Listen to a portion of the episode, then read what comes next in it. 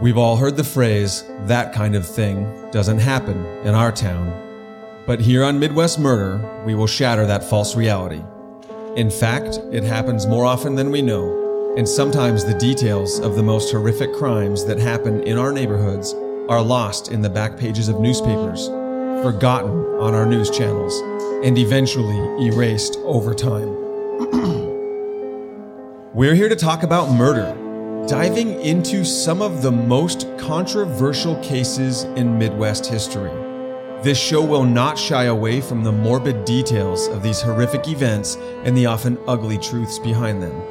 What you will hear is a detailed timeline of events, perspectives from those closely involved, and analysis by experts. What you will feel is the darkness that surrounds each story, the innocence lost by the victims, and hopefully the justice that was ultimately delivered. Dang. Jonah Lanto. Don Palumbo. Hi. Oh man, feels uh, it always feels a little serious whenever we sit down here. Because it is. Yeah. Yeah, thank you. Uh, big thanks again to everybody here being with us. Where we're coming at you recording from 10 North Main at the first ever official Midwest murder dinner party. It's a, it's a, it's a pretty cool deal. And we thank everyone for being here with us and, uh, for 10 North Main for having us. And thanks, of course, to everyone who takes the time out of their busy life to rate and review Midwest Murder on either iTunes or Spotify. It motivates us. It means a lot to us and it really helps us get a little added recognition. We appreciate it big time. And Don, I'm curious, what, what are people saying about Midwest Murder these days? Well, the first one is authentic. Five stars from Trophy Wife 957. Someone, Trophy Wife 957, is that what you said? That's what I said. Awesome. Well, well done. I, I respect that. Um, if someone wants to listen to a podcast that is going to be authentic, this is it. I appreciate the rawness and realness of the storytelling. You don't sugarcoat. You don't downplay, filter what happened. You tell the story historically as it happened. You both have soothing and pleasant voices as well as perfect enunciation. Great job. Dang. Thank you. Well, My thank you. children would not say that I have a soothing and pleasant voice, but I was fine. I was thinking the same damn thing. Like, I think your voice is really soothing, Don, but not so much when you ask. and, and vice versa. The- yeah. and, and actually, next time my children are complaining about my voice, I'm going to say, "Well, trophy wife says it's fine." but Right when when my daughter tells me to stop explaining what I'm explaining no, she actually- didn't ask for. actually, trophy wife did not say anything about that. You don't have My to daughter, that's my that's my kid. I know, yeah, but yeah. you don't have to over-explain things. No. it's okay. I don't, but I need to. fun story, and Jonah will Jonah this out later. Uh, fun story this this weekend in, in Fargo at one of our shows.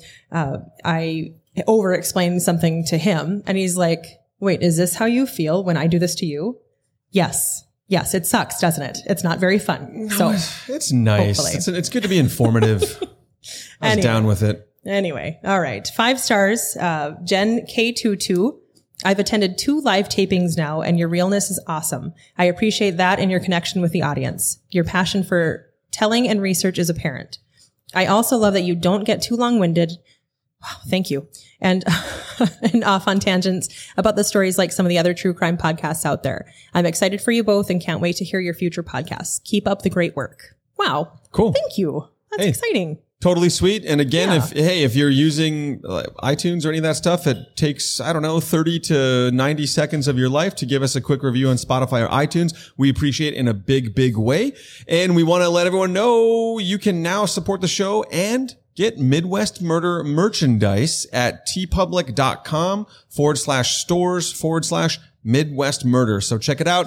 You'll see uh, the logo, some of our favorite phrases, and, and yeah, hey, so we're taking for sug- we're taking suggestions We too. are taking like suggestions. if there's some funny shit Don said once that you think should be on a T-shirt, send us a message and maybe it'll happen. My we person, my personal favorite is the is the T-shirt that says nothing good or there's nothing open after the only Legs thing, in The only thing the only thing open after midnight are legs in hospitals. That's my favorite T-shirt. So You can also guess sup- what? You can get it. Yeah, you can, buy, it. that on a T-shirt or a sticker or a mouse pad or all kinds of cool stuff at teepublic slash stores slash Midwest Murder. You can also support the podcast at buymeacoffee.com slash Midwest Murder. And that's just a cool, like, it's like a tipping service, guys. At the end of the day, it helps fund what we do. It helps fund uh, podcast research, the books we got to buy, the files that we got to request, the travel a- that we sometimes have to take for, Yeah, uh, for for getting, whatever. for getting the information. There's so much data that we need oftentimes, and you got to physically show up up somewhere to get these documents. And it's, anyways, that helps us. It's buymeacoffee.com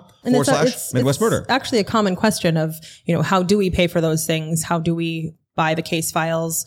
Because you know paper is Mostly our day jobs. It, right. That helps. Um, but this is, and this is our answer to that. So just a little, little explanation. Today we're heading back to 1957. It was a pretty cool year. Wham-O released the Frisbee in 1957. That was the official release of the Frisbee. I love it. I'm a Frisbee player I and I thought that was just without it. awesome. Can you believe 1957? That was it. The Frisbee. The Plastic. USSR Wild. launches Sputnik 1, thus inaugurating the space age and the space race. Also in 1957, the most popular television show, American Bandstand, made its national debut. You can, uh, you can dig yourself out of this hole if you can tell me who the host was. Oh, of American Bandstand, no idea. Oh, Yeah. I thought we didn't do math or trivia. crowd. Yeah. Anybody? Nothing. Nobody. Dick Clark. Dick Clark. Yes. There we go. He's still in trouble, This guy's but you're still not. Yeah. it's our trivia winner of the night. In 1957, federal troops were deployed by President Eisenhower when authorities in Little Rock, Arkansas refused to integrate their schools. He stated, quote, the federal constitution will be upheld by me by every means at my command. The final new episode of the classic television comedy I Love Lucy aired on CBS. And in 1957, Too Much was the number one song of the year, a song by Elvis Presley. Best picture winner was The Bridge on the River Kwai, and the number one movie in 1957 was The Ten Commandments. Do you know who the star of I Love Lucy was? Uh, no. No. Lucille Ball? Is that it? yes. Am I in there? Yeah. Is it- did I get it? one. That was an easy one. No, re- I, I, had to, I had to reach. Perhaps no era in American history is treated with more sentimental nostalgia than the 1950s.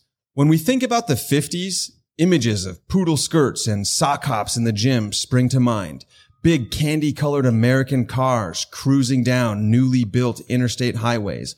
Smiling, carefree nuclear families living in brand new suburban homes filled with every gadget imaginable, including increasingly a television set that shows programs like Father Knows Best, Leave It to Beaver, and I Love Lucy, Gunsmoke, all of which reinforce the notion that the 1950s in America, well, they're the 50s in America that are happy days. But it's not happy days for everyone in America in the 50s. Although the era may be described as one of prosperity, it's also one of paranoia. There's prosperity fueled by a booming post-war economy. The factories that during World War II had pumped out tanks and airplanes and bullets and bombs 24-7 now pump out cars and refrigerators and lawnmowers and lots of people have money to buy them. The Federal Housing Authority makes home loans easy to get, especially for veterans, and vast tracts of suburbia spring up to meet the growing demand for single family homes. An emerging space race puts a keen focus on public education and millions of students at both K through 12 and college levels benefit from accessibility to and improvement of educational institutions across the country. But this prosperity is not available to everyone. Even though the economy is generally in good shape and even though factories are near peak output, supply does not always meet demand and Americans suffer anxiety about inflation. The dream of the single family home isn't available to everyone. Returning black veterans are systemically excluded from FHA loans and the federal government and construction and real estate businesses enforce redlining policies that keep them out of many suburbs. The Supreme Court rules in Brown versus Topeka, the Board of Education in 1954, that schools must be desegregated. But this is a long and arduous process. By no means do blacks and whites have the same access to quality of education at this time. Americans also suffer great anxiety over atomic weapons and the prospect of nuclear war. The 1950s saw the first wave of the Cold War and fear of the Soviet Union's nuclear capabilities fuel virulent anti-communism in America. This anti-communism comes to a head in the McCarthy hearings in 54. In short order, this hysterical fear of communism and communists prompts a fear of and disdain for anyone who is in any way different. Conformity becomes the order of the day And anyone who looks different, talks different, thinks different is susceptible to targeting, bullying, cruel reformation, even ostracization. Conformity, however, almost always foments rebellion.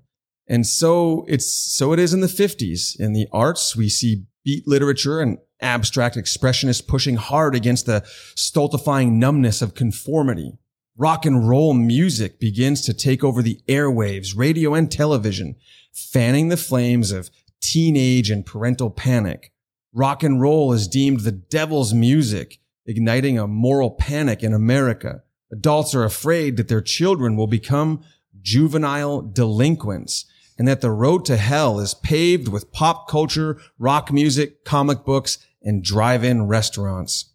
Perhaps no one in pop culture during this time personifies the juvenile delinquent so clearly as the actor James Dean in his most celebrated film, Rebel Without a Cause. Came out in 1955 one of the first movies to emphasize the growing generation gap between parents and children.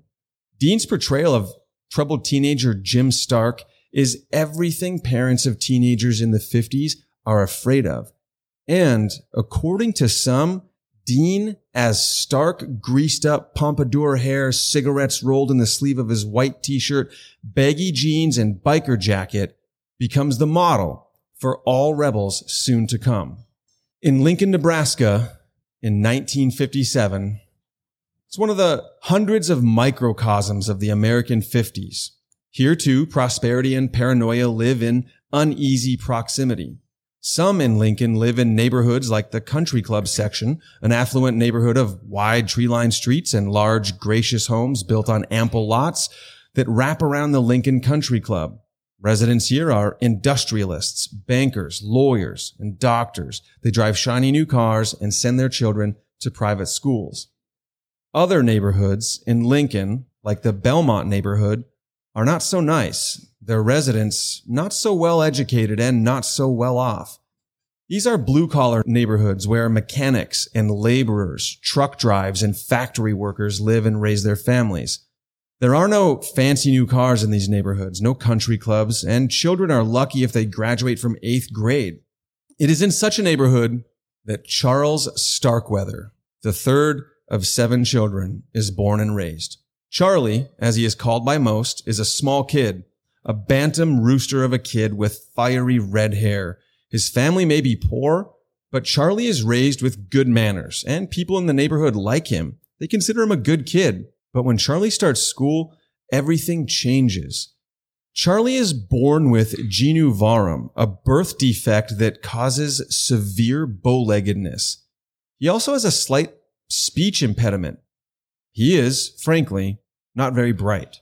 He's got an IQ of 86. The normal range is from 90 to 110. So school is really difficult for him. He is also practically blind. His vision is about 20 200 which further complicates learning. Bow-legged, considered less than smart and practically blind in 1950s America, Charlie Starkweather is ground zero for bullying.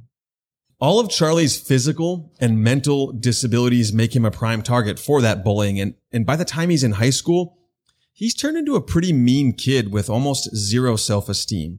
In high school, he excels at one subject, gym. He's tough wiry, and strong. Attributes he's honed in dozens of fights with other kids, even knife fights. As his friend Bob von Busch says about him, quote, he could be the kindest person you'd ever seen. He'd do anything for you if he liked you. He was a hell, hell of a lot of fun to be around too. Everything was just one big joke to him. But he had this other side. He could be mean as hell. Cruel too. If he saw some poor guy on the street who was bigger than he was, better looking, or better dressed, he'd try to take the poor bastard down to his size. End quote. So basically bullying has bullying has made him a really fun guy. Yeah, and he might have a little bit of that like like as the short man syndrome as, as has been known and, and yeah, if he's targeted for bullying, you got red hair. Well, I got gonna, a I got a cousin with red hair who's picked on his whole life. It's gonna alter your personality. I mean All when, you're, when you're when you're bullied, it, like it, yep. it clearly does. You know, there's I think there's studies. In 1955, when Charlie is 17 years old, he sees the James Dean movie Rebel Without a Cause, and suddenly Charlie has a role model. He begins to comb his hair like Dean, slicked back and piled high. He begins to dress like Dean, dungarees and black leather jacket, pointy toed cowboy boots, and most importantly, he starts to believe he has found something to aim for. In Dean's character in Rebel Without a Cause, Charlie sees another tormented teenager, another guy just like him. The next year, Bob Von Busch introduces an 18 year old Charlie to his 13 year old sister in law, Carol Fugate. Carol is a pretty girl, described as mature for her age, She's also quick to anger and also not considered the bright, the brightest as she had failed several grades in elementary school. Despite the fact that Carol is below, way below the age of consent, the two are instantly and intensely smitten with one another. As one of their biographers puts it, Carol was impressed by Charlie's quote, cars, his toughness, his looks, and in spite of his poverty, the way he could give her almost anything she wanted. Charlie said that Carol meant more to him than anything had before. Without her, he would be thrust back into the world he hated so much. Carol almost even made him stop hating himself. He saw himself as reflected in her eyes, and he thought he looked good. Okay, well, that doesn't sound horrible. I mean, he found somebody who, you know, loved him, Believes in him. him. Yeah. There's likely a codependency problem in there somewhere, but I mean, Codependency You know. seems to be like a real issue in a lot of these mhm. situations. It gets gets dark. childhood trauma. Charlie thinks the sun rises and sets on Carol, and he will do almost anything to impress her, including a monumentally dumb decision he makes in his senior year in high school. He drops out of school and takes a job at the Western Union newspaper warehouse solely because the warehouse is near the junior high school where Carol is a student, Oh, so that he can I be with her every day after school. I forgot about that. I forgot. yeah. I didn't. Uh, can we back that up because I forgot how young she was. It's easy to forget. Yeah, she's 14. She's 14 and they're madly in love and he is dropping out of school to live by her I and feel be with her I after feel very icky school. that I even was like, oh, Yeah. well, that's sweet. It's not Yeah. sweet. I take that back like a lot. Oh my god. Understand? Oof. Innocent mistake. Carol's parents don't like Charlie. Charlie's parents don't like Carol. Why? Why, why don't they like Charlie? Whatever could they have? Weird. Yes.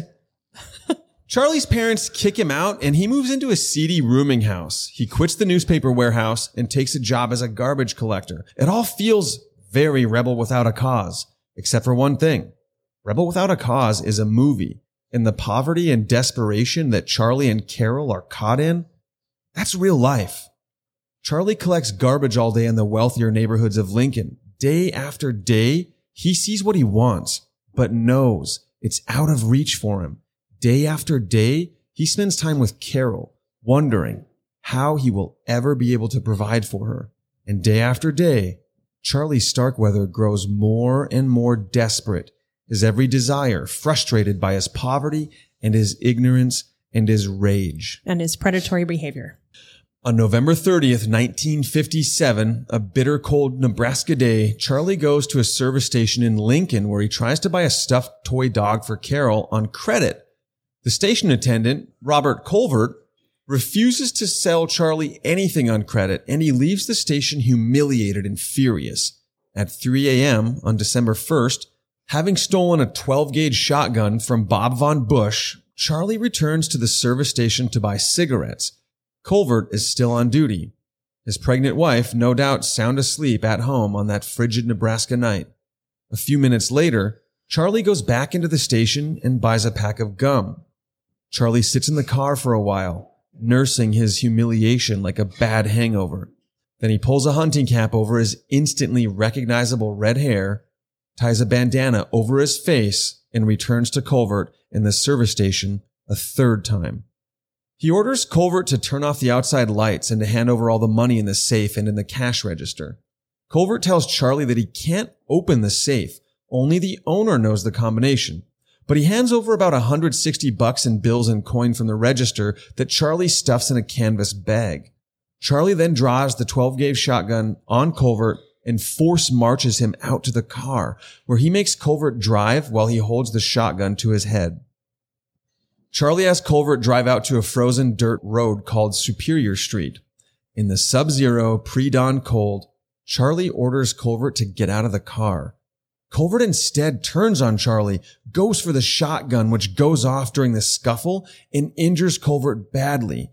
There is stillness for a moment in that car on that frozen dirt road, the sulphury stench of gunpowder hanging in the air, the ragged breath of two desperate men, the only sound. And then Robert Colvert begins to move again, and Charles Starkweather puts this 12 gauge shotgun to the back of Colvert's head and fires. And his wife is still sleeping at home. Yeah. Charlie dumps Colvert's lifeless body on the frozen dirt road in the icy Nebraska night, drives home, and goes to sleep. Over the next few days, Hang on. Wait, wait, Oh, wait, wait, yep. wait, wait. So he just tosses him out the window or the door and then yep. just and then just goes to bed. That's yeah, it. that's it. Call it a night. This guy uh, was mean to me when I wanted to buy a teddy bear, so I'm gonna blow his brains out with a shotgun. That was kind of the decision. That was seems, the process. Nice. Over the next few days, Charlie makes several interesting moves. First, he throws the shotgun off South Street Bridge into Salt Creek. The next day, Monday, December 2nd, he goes out to a local thrift store, buys several changes of clothing for himself, using some of the money from this, the robbery. Later in the week, on December 7th, he paints his blue 1949 Ford black and changes the tires on the car, both to avoid anyone identifying the car as having been at the service station that night and also to avoid any tire tracks on the ground. Throughout the week, he makes sure he is seen around town, including at the very service station he robbed, not wanting his absence to arouse any suspicion. All of these little tricks and plays, the new wardrobe, the paint and tires, maintaining his routine, all learned from comic books and detective magazines. There's no doubt about it. Charles Starkweather is a juvenile delinquent of the highest order. I don't I don't really like that you didn't or that you called him unintelligent because I mean, if he's able to figure that stuff out, he's he's uh he's got his shit together a little bit. by the merits of the grades of the education system. I mean, yeah, yeah, that was just where he was put in. By early January, things are coming apart at the seams for Charlie and Carol. So we're a month forward. Nobody attached him to this murder whatsoever. Charlie loses his job as a garbage collector, but he continues to lavish money and gifts on Carol. Remember, 160 bucks would stretch a long ways back then. By January 10th, he has failed to pay his rent at the rooming house and he's sleeping in his car. His parents tell me he's spending too much time with Carol. Carol's parents, Marion and Velda Bartlett, have become openly hostile towards Charlie and they try to forbid Carol from seeing him. A- again, are you surprised? No, not I mean, one bit. She's a child. She's a child. You're a redheaded maniac. Stop with the redhead. My my daughter is redhead. Like it, just My because he's cousin is, redhead doesn't mean he's a that's just- maniac. Well, no, but he is one. Well, he's a maniac, but Yeah. don't. Yeah. Stress and distress builds for the young couple. They argue a lot, but the attraction between them remains strong, even irresistible. But on January 21st, things begin to crack. Charlie borrows a 22 rifle from his brother, saying he is going hunting with his friend Marion. He arrives at the Bartlett home around one in the afternoon and is greeted by Velda, who immediately begins arguing with him and beats him and slaps him and attacks his face. Charlie leaves, but returns about 15 minutes later. This time, Marion takes him on, literally kicking his ass out the door. Furious, Charlie drives away a second time, but now he's developing a plan. He stops at a local grocery store and makes a phone call from a payphone to Marion's employer, Wollaston Brothers Transportation Company. Charlie tells them that Marion is ill and will not be into work for a few days. Okay, I take that. I take that back. I, I mean, he's he's pretty smart, and then he's not very smart. He's pretty smart, and then he's not very smart because It's very hit and miss. you're gonna call in sick for. I'm gonna I'm gonna call in sick for you like someday. Like I'm sorry, Jonah's sick today. He can't make it in. This guy's going to be sick. You know, Trust me. gosh. Around 3 p.m., Charlie returns to the Bartlett house. At this time, Marion, Velda, and their three-year-old daughter, Betty Jean, are all at home. No, Charlie, Marion, and Velda resume fighting. Velda and Charlie exchange blows. Then Charlie and Marion mix it up. Charlie goes for his loaded rifle and Marion goes for a claw hammer. And this probably goes without saying, but you just can't show up to a gunfight with a hammer.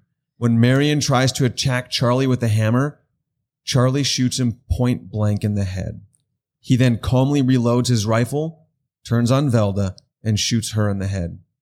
Finally, he turns to the hysterical toddler Betty Jean, No, no, no, no, no, no. He does. Smashes her face with the butt of his rifle, and then stabs her to death with a kitchen knife. At last, everything is quiet in this house of chaos and mayhem. At 3:30 p.m., Carol arrives home from school.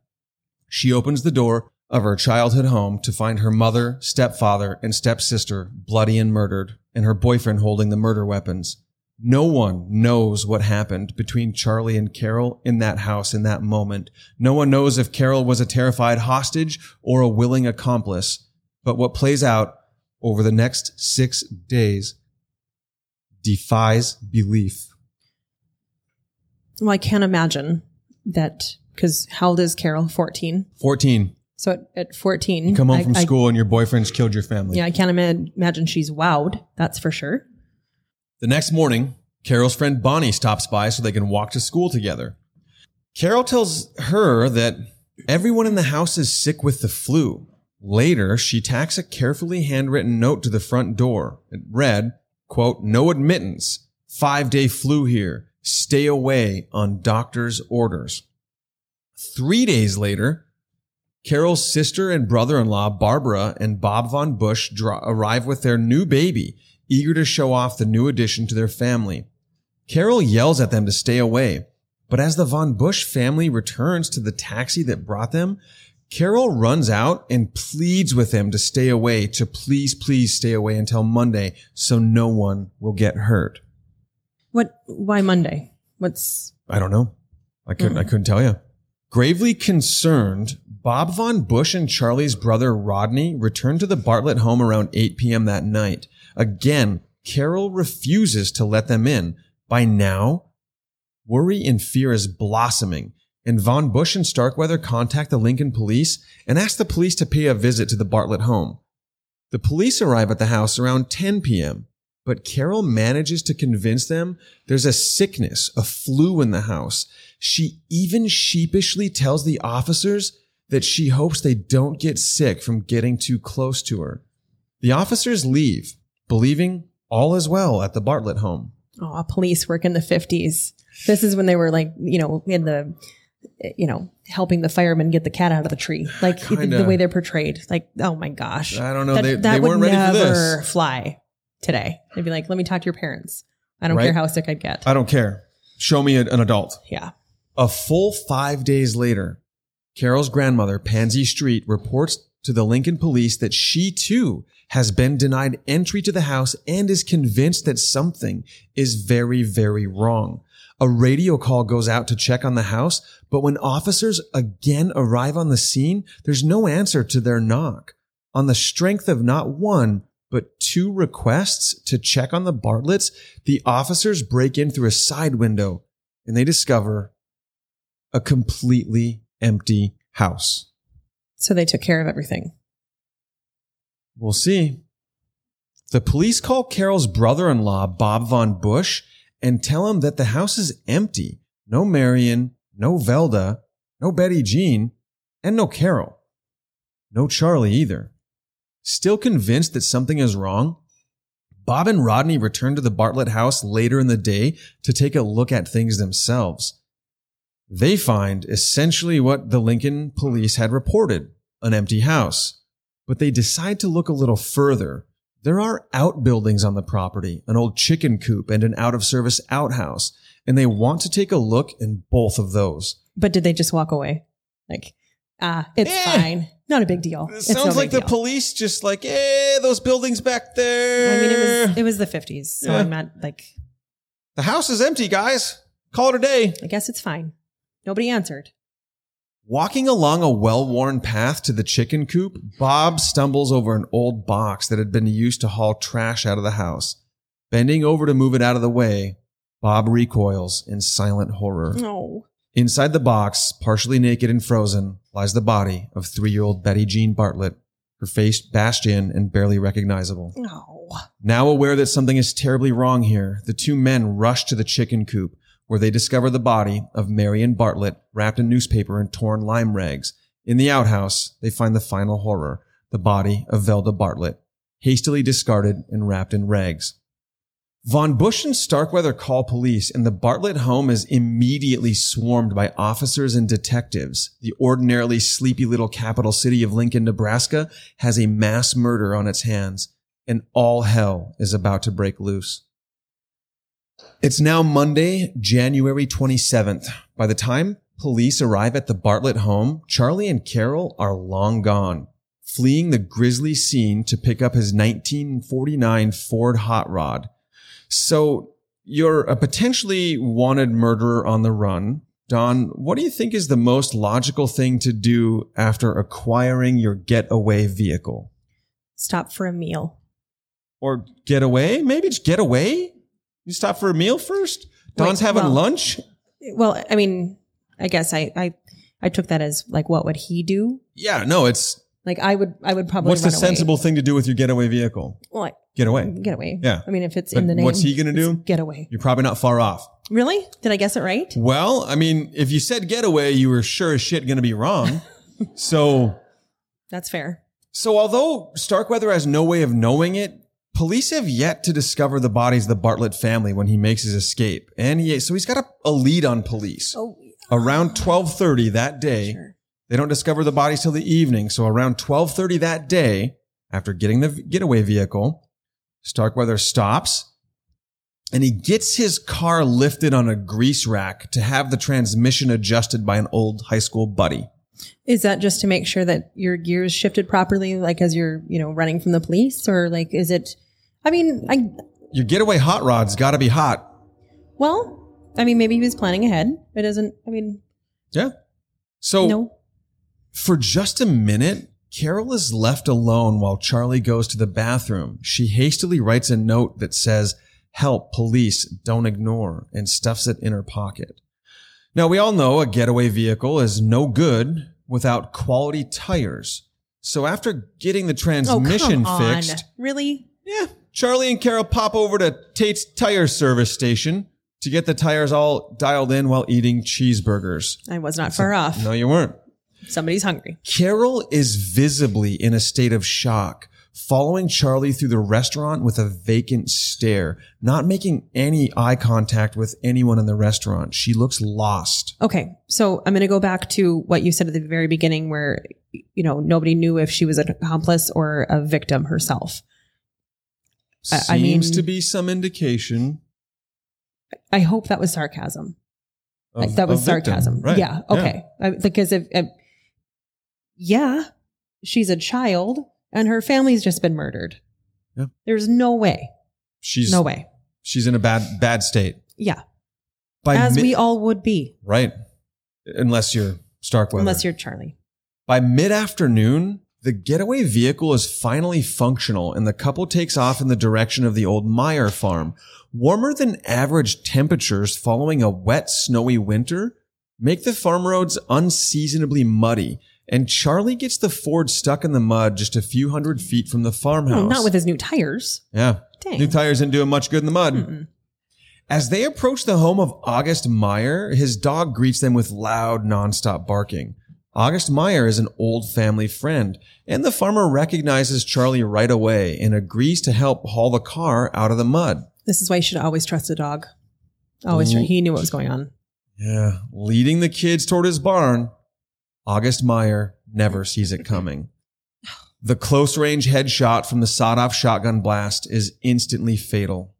August Meyer's dog continues barking at Charlie as he drags the body into a backyard warehouse.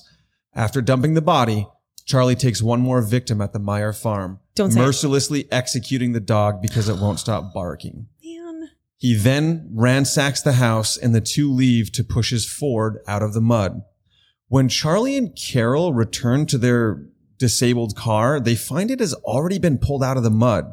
When Charlie was busy murdering August Meyers and his barking dog, local farmer Har- Howard Ganucci has spied the mudbound hot rod. Knowing it's Charlie Starkweather's, Howard does what a good-hearted Midwesterner would do. He lends a helping hand.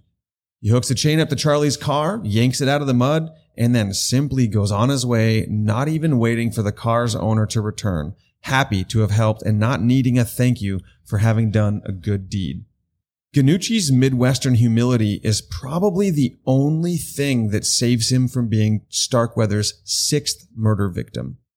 Charlie's feeling paranoid at this point, and Carol watches from the passenger seat in fear as Charlie drives the hot rod with seemingly no direction, talking to himself as he drives.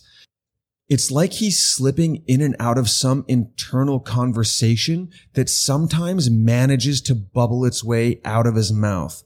Suddenly, Charlie decides he overreacted at the Meyer house and tells Carol he thinks it's safe for them to return there and stay. On the return drive to August Meyer's farm, Charlie's hot rod gets stuck in the mud again. Oh, okay. I his. Do you think it's bad driver?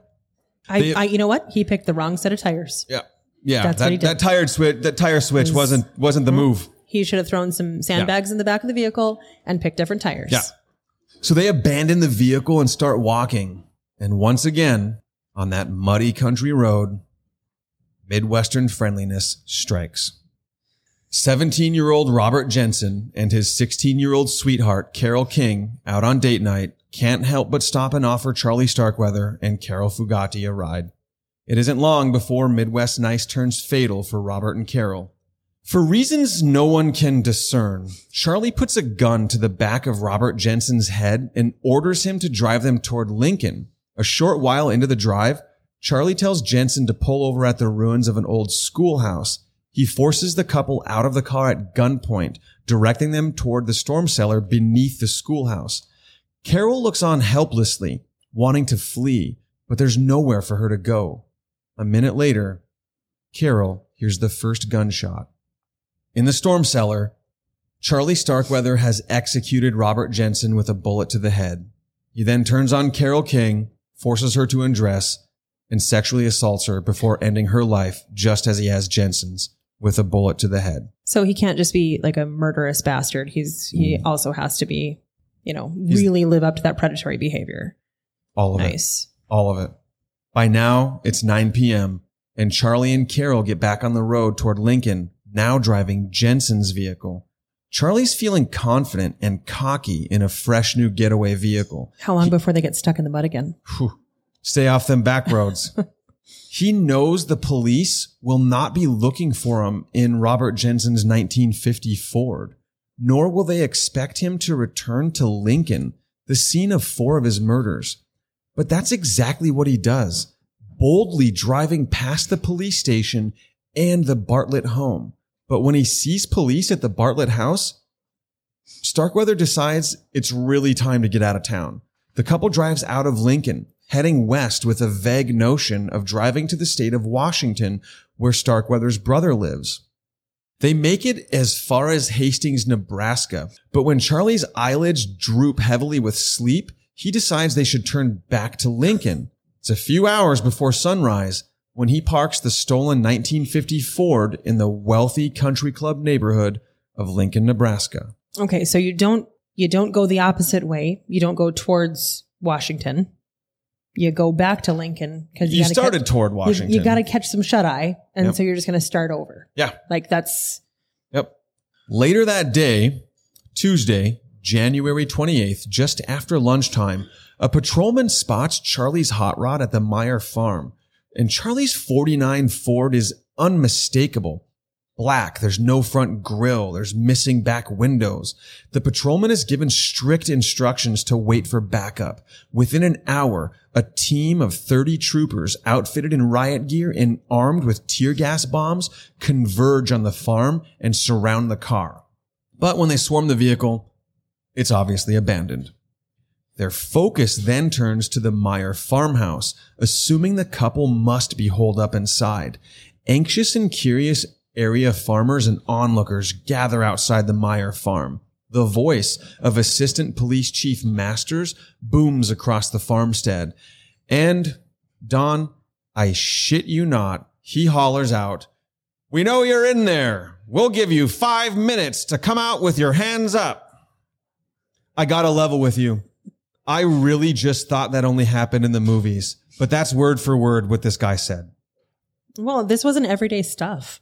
I, mean, I know. you know. I just, I've, it's like I've heard that phrase a million times, and it was always like some sort of like comically delivered in a, in a in a cliche movie format. But here I am, real life, and a guy did that, and, that's probably where it comes from. And I have a question, but uh, how long is it? Like, okay, so the five minutes you count down. What's Yep. going to happen?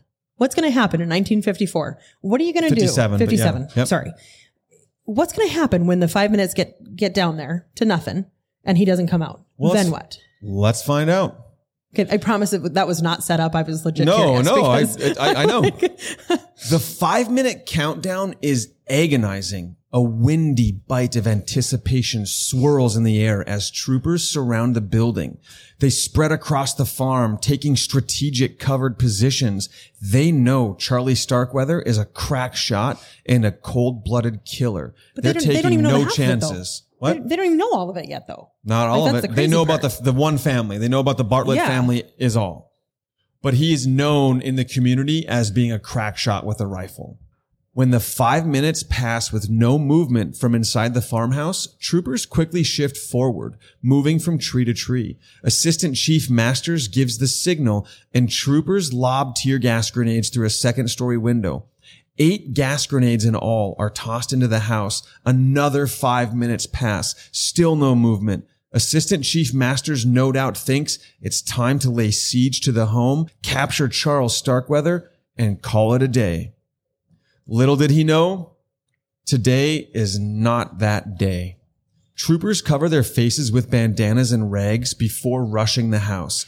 Sergeant Gerald Tesh kicks in the door to a washroom out back and makes a grisly discovery. Lying on the washroom floor is the frozen body of old Gus Meyer. Most of his head has been decimated by a shotgun blast, but it's unmistakably the kind old farmer who let Charles Starkweather hunt his land for many years.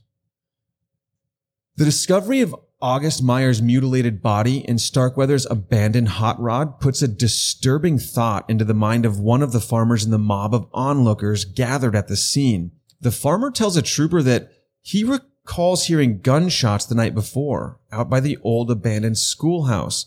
A search party is quickly organized in the discovery of the two teenage sweethearts, Robert Jensen and Carol King, in the storm cellar brings the murder total to seven seven murders. And now the quiet Midwestern landscape of Lincoln, Nebraska has become a prairie of panic as hysteria and fear take over. Within 30 minutes of the horrific discovery at the farm, an APB is issued, stretching across the entirety of Nebraska into Wyoming, Iowa, Kansas, and southern Colorado. Police set up roadblocks on the borders along the major highways and in many of the major cities. Communities are put on high alert. Mass confusion sets in for police as groups of armed vigilantes take it upon themselves to start patrolling the countryside. The Bennett hardware store completely sells out of guns, bullets, and knives. The news of the discovery of seven murder victims in and around the quaint and quiet city of Lincoln is harrowing for the people of Nebraska. Killers on the loose. Every hour of every day, radio voices pound the dread alarm over the airwaves. Members of the National Guard are deployed in cities across Nebraska. They were escorting groups of children to school. Children escorted to school by armed guards. The terrifying tale of two teenage murderers on the loose spreads slowly at first, but once it's out, it takes off like wildfire, and it's all anyone can think or talk about. And while no one in Lincoln knows it, the red-headed, bow-legged killer, Charlie Starkweather, is hiding right beneath the nose of law enforcement, prowling the upscale country club neighborhood for a place to hide out. Just after sunrise, hours before the fruitless siege at the Meyer farm, Charlie and Carol descend upon the stately residence of C. Lauer Ward on South 24th Street. Charlie bangs on the door, rifle in hand. Lillian Fencl, the ward's maid, accompanied by a barking dog, answers the door. Charlie puts the gun in her face and starts giving her orders, but he quickly realized the terrified domestic servant is deaf. He writes out instructions for her, telling her first to put the damn dog in a bathroom, then to gather together everyone in the house. Mrs. Clara Ward emerges from upstairs in her robe and she's ordered to sit at the table. With the household locked down, Charlie waves Carol inside. Mrs. Ward manages to keep her cool and even makes Charlie Starkweather breakfast. Carol falls asleep in the library while Charlie keeps a watchful eye on the two women, his gun never far from reach. After making him breakfast and cleaning up the dishes, Mrs. Ward convinces Charlie to let her go upstairs and change out of her robe and into more presentable clothes. When she doesn't come back down, Charlie goes upstairs looking for her. He opens the door to her bedroom and bam! Clara Ward opens fire on Charles Starkweather with a 22 pistol. She misses and panicked, she starts to flee. As she does, Charlie whips a knife at her with striking accuracy, catching Clara Ward square in the back with the knife. She falls unconscious and he carries her back into the bedroom. Charlie goes back downstairs, arms Carol with a gun, and orders her to guard the maid. Now with his rifle in hand, Charlie returns to the upstairs bedroom to find Mrs. Ward struggling to use the phone. Another dog stands in the doorway, snarling at Charlie, blocking his access. He makes quick work of the animal with the butt of his gun, ruthlessly snapping the dog's neck. With that dirty work done, he ties Clara Ward to the bed and ransacks the upstairs bedrooms. The day wears on, and while Charlie Starkweather and Carol Fugate are in Lincoln holding Clara Ward and her maid hostage, police are just now swarming the Meyer farmstead, and they have truly no real direction, leads, or clues as to where the two teenage murderers truly are. By mid afternoon, the newspaper arrives. Charlie Starkweather, the slow witted, mean little high school dropout, is front page news. Charlie takes the time to cut the stories and pictures of, him, of himself out of the paper, comfortably enjoying his afternoon in the elegant Ward home while panic over his killing spree spreads throughout the community. Claro, yep, what? that's where he gets his validation from. Like, I made the front page. look at me. Look what I did. It's, it's gross. Ugh. It's sick. Clara Ward's husband, C. Lauer Ward, is a prominent businessman in Lincoln. He's the president of both the Capitol Bridge Company and the Capitol Steel Company. He's an important man and he's well connected.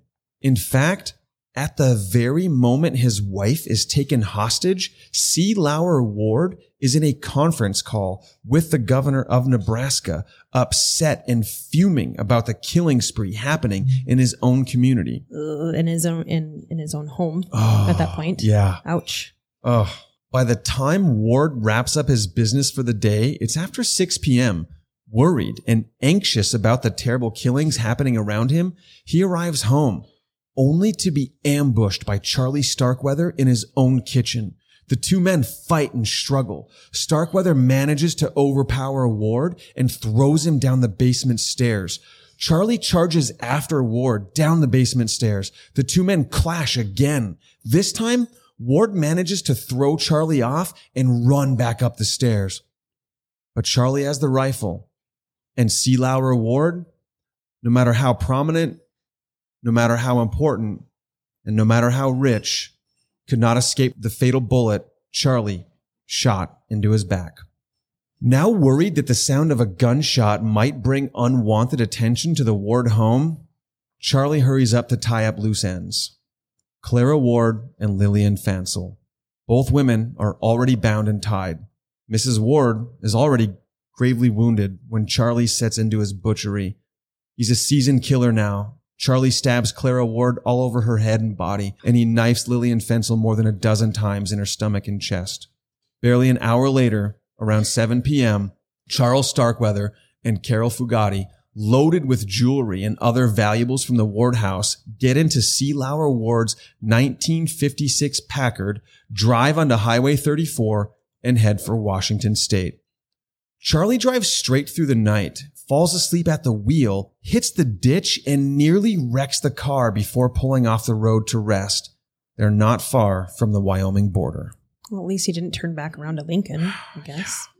On Wednesday, January 29th, when C. Lauer Ward misses a board meeting the next morning, his cousin and business partner, Fred Ward, is decidedly uneasy.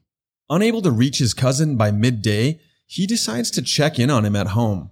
It's just after noon that day when he discovers the mutilated bodies at the beautiful country club house. When word gets out, the terror and pandemonium in Lincoln reach unprecedented heights.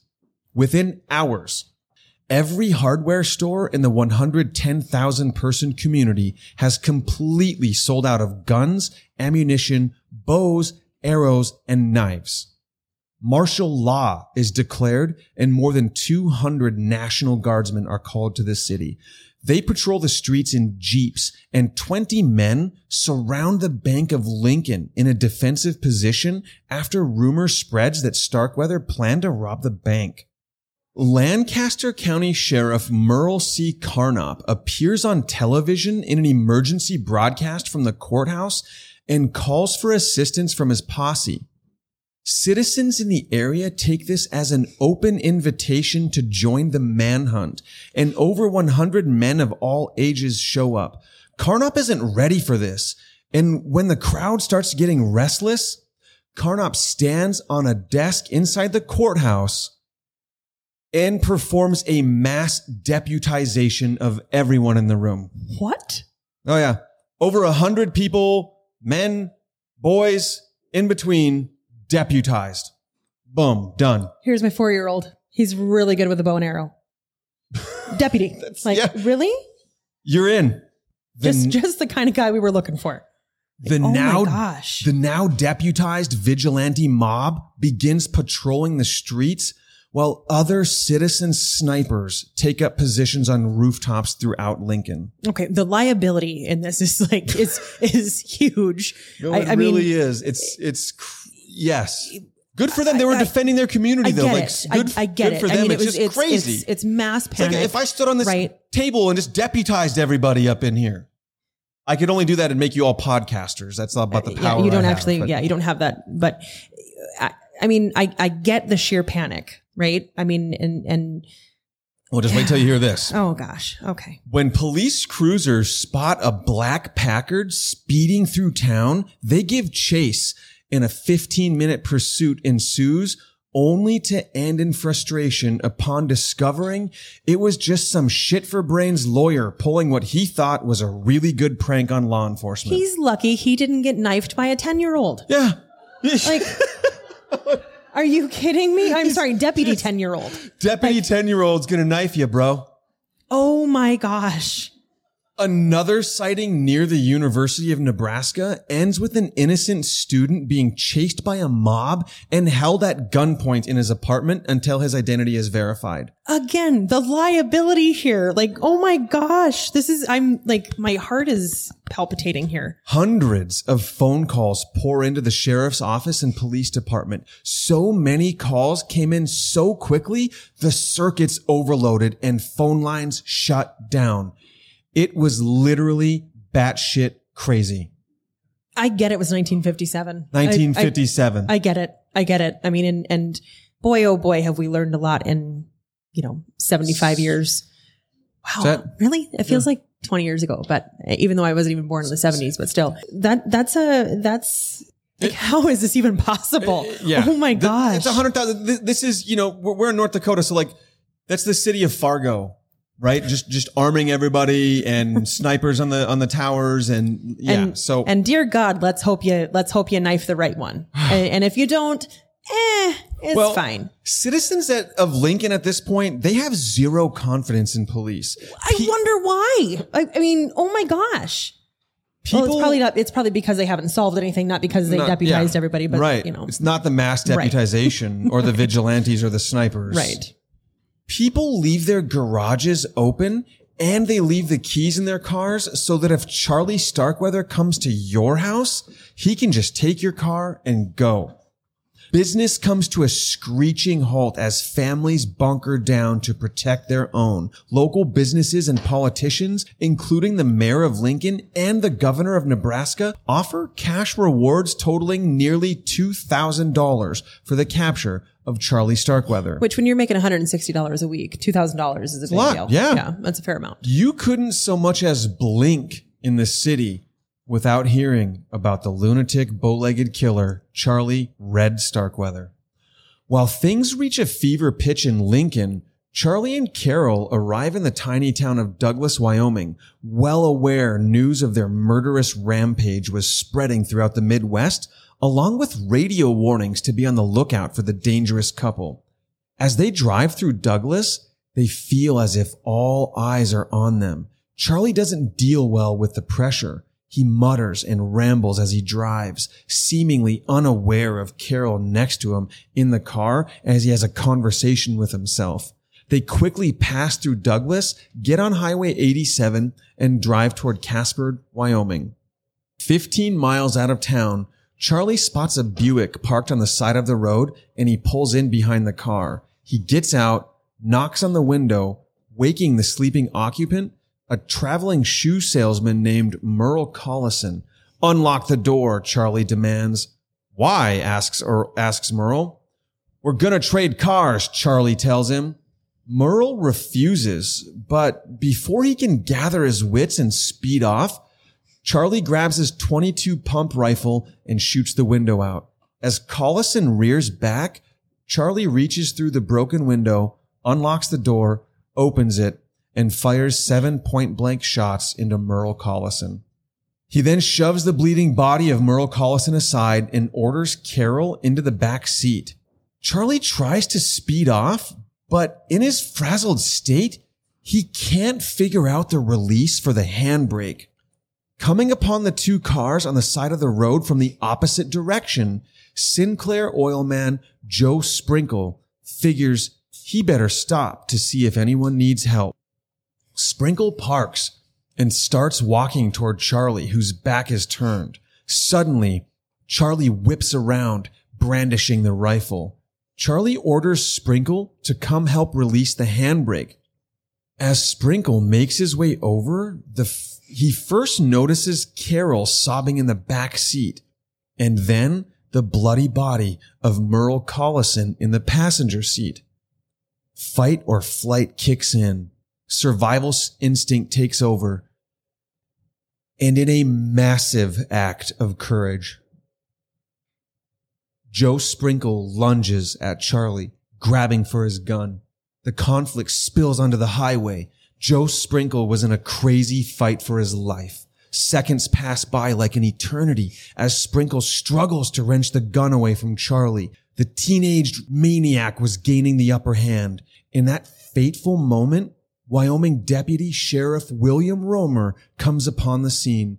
When Deputy Romer pulls over, Carol bolts from the back of the Buick screaming, he's going to kill me. He's crazy. He's just killed a man.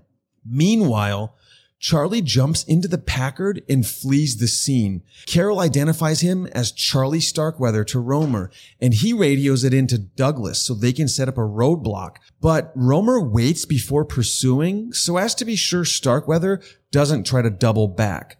After a few moments, he gives chase with Carol Fugate in the passenger seat of his patrol car.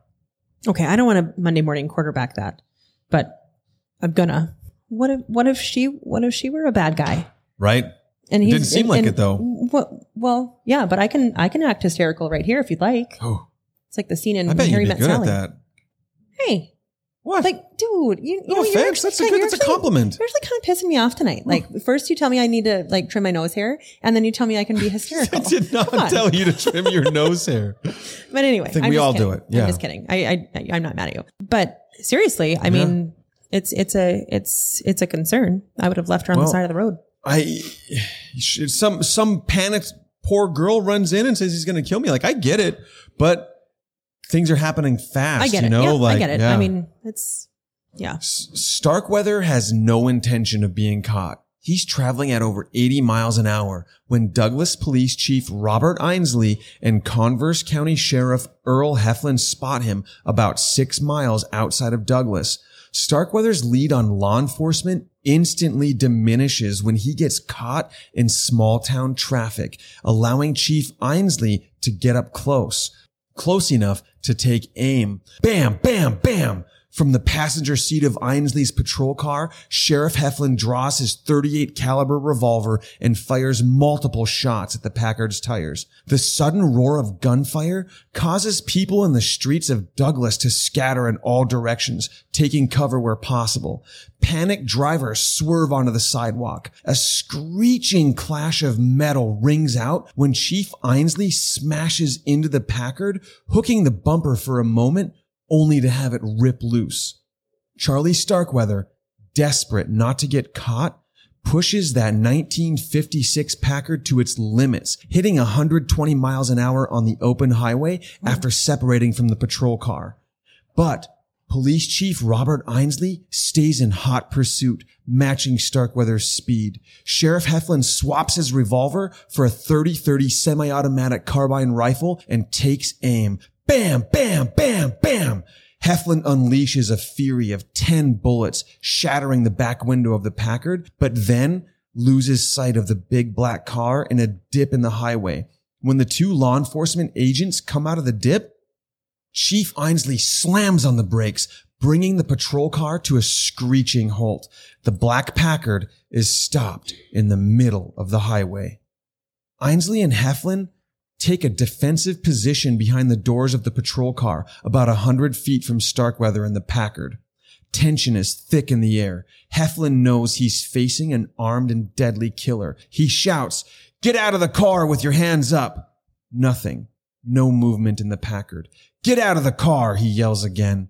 Finally, the door opens and Charlie Starkweather slowly gets out of the Packard. His ear is bleeding from the shattered glass. Crimson stains soak his shirt. Starkweather keeps his back to the lawman. Put your hands up, Heflin yells. When Charlie refuses, Heflin fires a warning shot. When Starkweather goes for something in his wa- in the waist of his jeans, bam! Another warning shot from Heflin that hits close to Starkweather's feet. Get your hands up, Heflin yells again. This time, Starkweather responds by slowly tucking in his shirt before finally laying on the highway, casually succumbing, suddenly but fully, to his arrest. Tucking in his shirt today would have gotten him shot. Yeah, probably. I mean, there's Yeah. there's there's no I doubt mean, he, there. he got like three warning shots, two of them at his feet. Those wouldn't have happened either. I mean, Probably if you're not. if you're putting your hands in your pocket after you've been warned a lot, and then you start tucking in your shirt like an asshole, you're gonna get shot because Total there's there's there is, there is no So cocky. yeah yeah for real. And I mean, there's there's no guarantee he doesn't have a, a gun. None. You know, it's a threat. Like it's a it's it's a concern. This person has killed, I mean, he's killed 10 people. En route to the Douglas jail, Charlie Starkweather complains his cuffs are too tight and threatens not to tell them anything if his cuffs aren't loosened.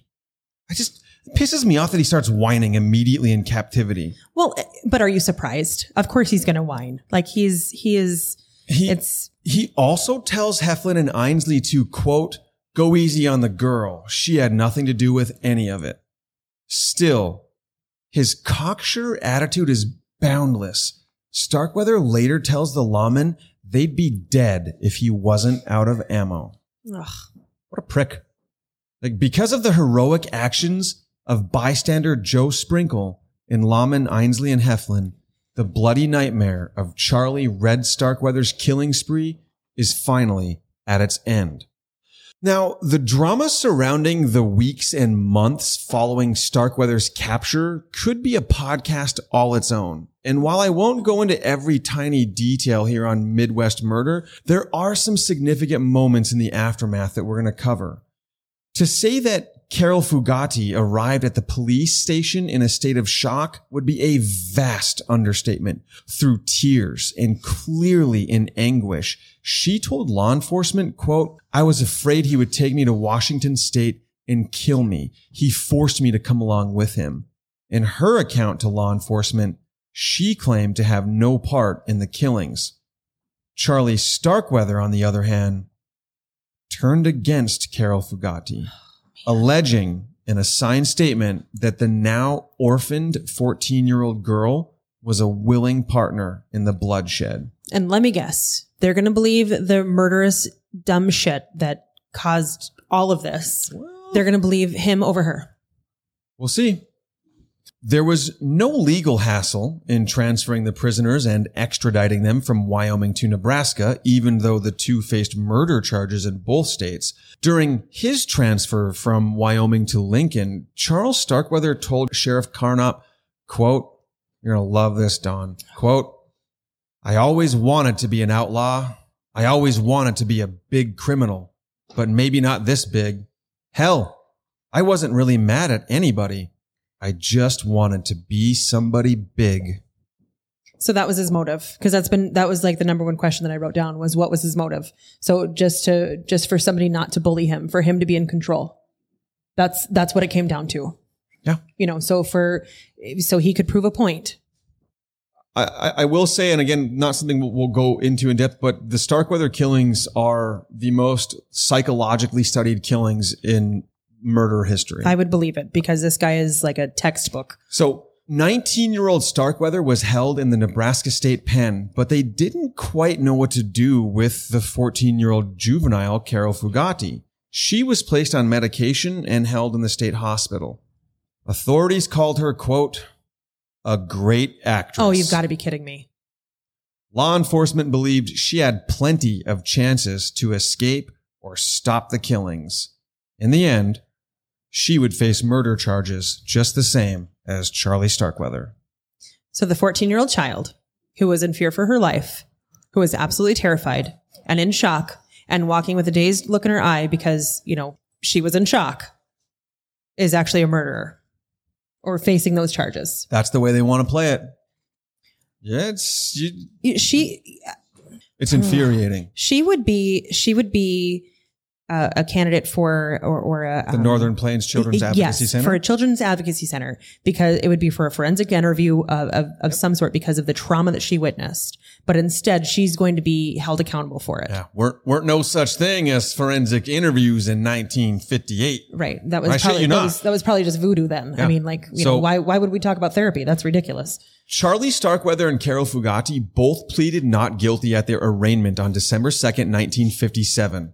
Starkweather was without a doubt going to fry, but the only real witness to anything Carol Fugate may or may not have done was the redheaded maniac himself, Charlie Starkweather. But uh, if I may, th- th- this is this is the ridiculous part is because yes, he is a lunatic, but yeah, we're not going to believe the 14 year old child who is clearly traumatized. We're going to believe the lunatic who went on this murderous rampage. Yep. Well, and, and no doubt whatever info they got from her was in that initial interview after she's been on the road for days, starved, tired, emotional, traumatized, and she's giving statements to police. The guy, Romer, who took her in, and this, uh, we're getting into, but like his sorry. wife, Yeah, I know, no, no, yeah. but hi- Romer's wife came to the station to help care for her To and to help her? comfort. Yes. Yes. I mean- yes. And so. Starkweather, he's going to fry. But again, the only real witness to anything Carol, Carol might have done was him. So Starkweather's trial began on May 5th, 1958. As Charlie was led to the courtroom, he was under the protection of the largest security force ever assembled for any single prisoner in the history of Nebraska. This force included police sharpshooters on every roof in sight and plainclothes deputies on every corner. Charlie arrived to court in a tan suit and tie. May I ask if the uh, the 10 year old deputies were were in uh, in attendance there or Fair question. Oh, I'm, they, they probably felt like they were. yeah. Ultimately, Starkweather was the most enthusiastic witness against himself. He actually viewed his own lawyers as the enemy because they moved for an insanity plea. Starkweather, as you can imagine, was convicted of first degree murder and sentenced to death on May 22nd, 1958. Charlie Red Starkweather's execution by electric chair was scheduled for June 25th, 1959. On the night of his execution, a local radio station presented a rock and roll show featuring songs about death. Over 70 wild ass teenagers massed outside the penitentiary, throttling their cars and loudly blaring the rock and roll death show.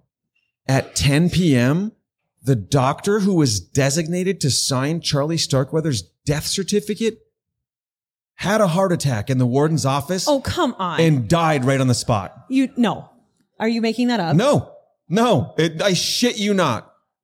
I mean, I'm sorry for him and his family, but It feels really? made up. Yes, really. Oh my gosh. But the show must go on. And Starkweather's execution Meaning the death show, is carried out. right? Like the blaring the, the rock and roll death show. And Everybody's supposed to laugh at that, ex- you guys. Come execution. on. Like I was using his own words and nobody laughed at that.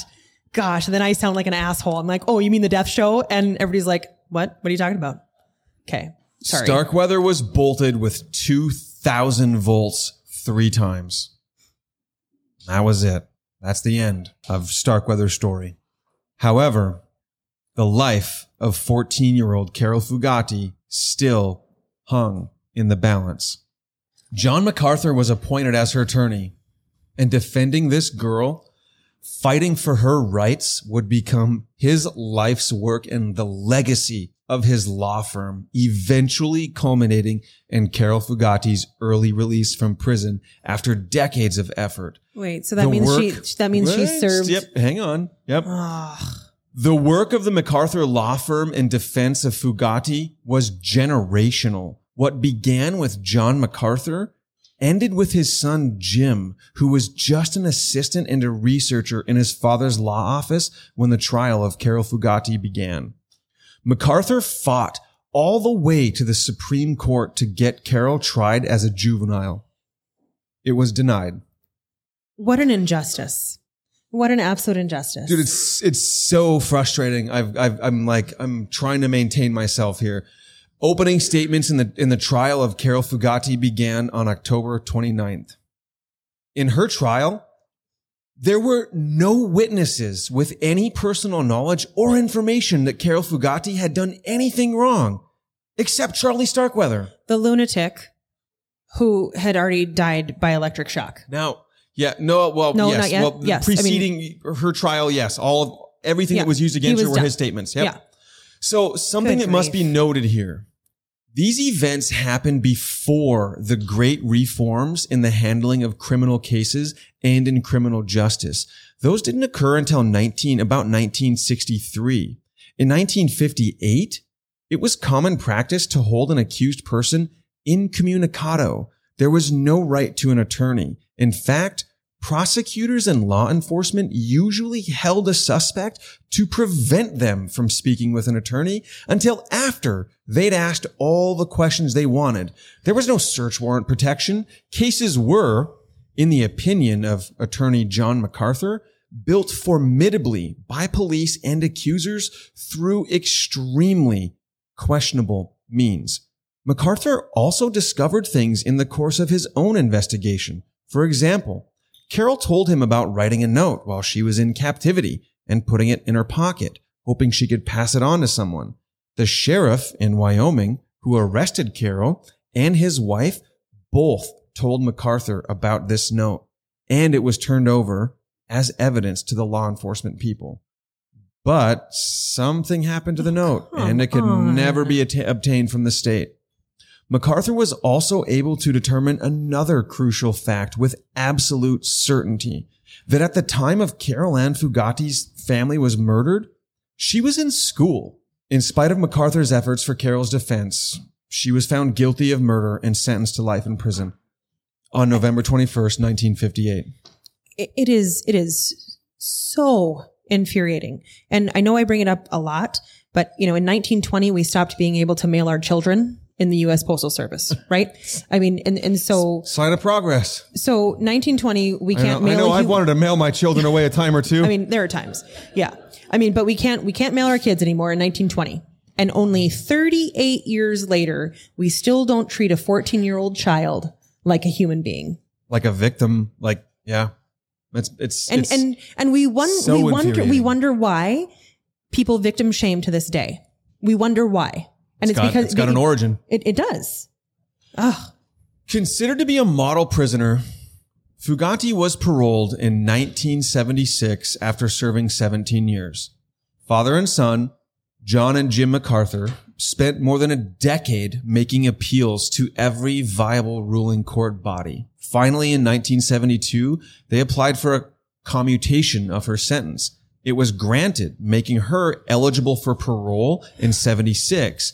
At Carol's hearing in 1976, the parole board voted to par- parole Carol Fugate and moved her to Michigan where she lived for 10 years. She was later released from parole after just five. Over a dozen people showed up to testify to Carol's benefit at the parole hearing and at the sentence commutation. People she worked with while incarcerated, administrators and employees at the Henderson Community Hospital where she worked while serving her sentence. Even, even the superintendent of the women's institution where Carol was held over the years testified that she was ready and deserving of parole. Because she was a victim and hadn't done anything wrong. Right? Was her name ever cleared? Like, was it, was it, was the, the, the sentence, like, was it completely like Not, gonzo? not to my knowledge. Oh my gosh. It may have been. To my knowledge, it I did not see that it was. So she she did the 17 years, served parole. I think it was the early 80s when she was officially released from any level of Of, of, paper, basically. She didn't have paper left. And then and then she would later change her name. She had a close relationship with uh, MacArthur's son. Gave some interviews for him. There was a movie made about this. I can't recall what it is right offhand, but she she also did she did a little bit of agreed to be interviewed with the mm-hmm. producers of the film Sure. to give them a little bit of insight. And and that interview was actually conducted through the lawyer of John MacArthur. So again, like it it was his MacArthur's life work became Carol, and that passed to his son. And it's just really powerful to me. yeah. Thank, thank goodness they never gave up. Yeah, if they if I they had mean- given up, she she might have done life. Yeah. Yeah. Some Okay. some some guy that that was not hired just said this is freaking wrong, and I don't want it to be wrong, and I'm not going to let it be like that. Nobody, you know, he was a state appointed. He was Yeah. a court appointed. I'm going to ask a very, very unpopular question.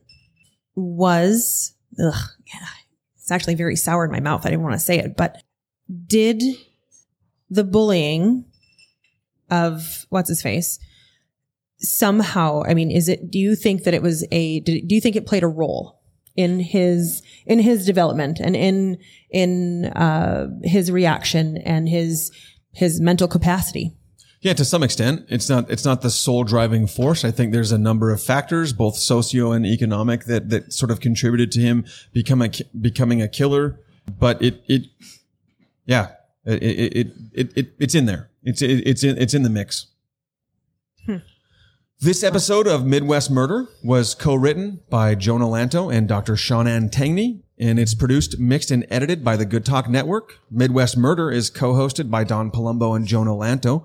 Sources for today's episode, history.nebraska.gov, Wyo- Wyoming History, that's wyohistory.org, murderpedia.org, and thepeopleofhistory.com, as well as historycentral.com. Again, you can get Midwest Murder merch at teepublic slash stores slash Midwest Murder. Support us on Buy Me a Coffee slash Midwest Murder.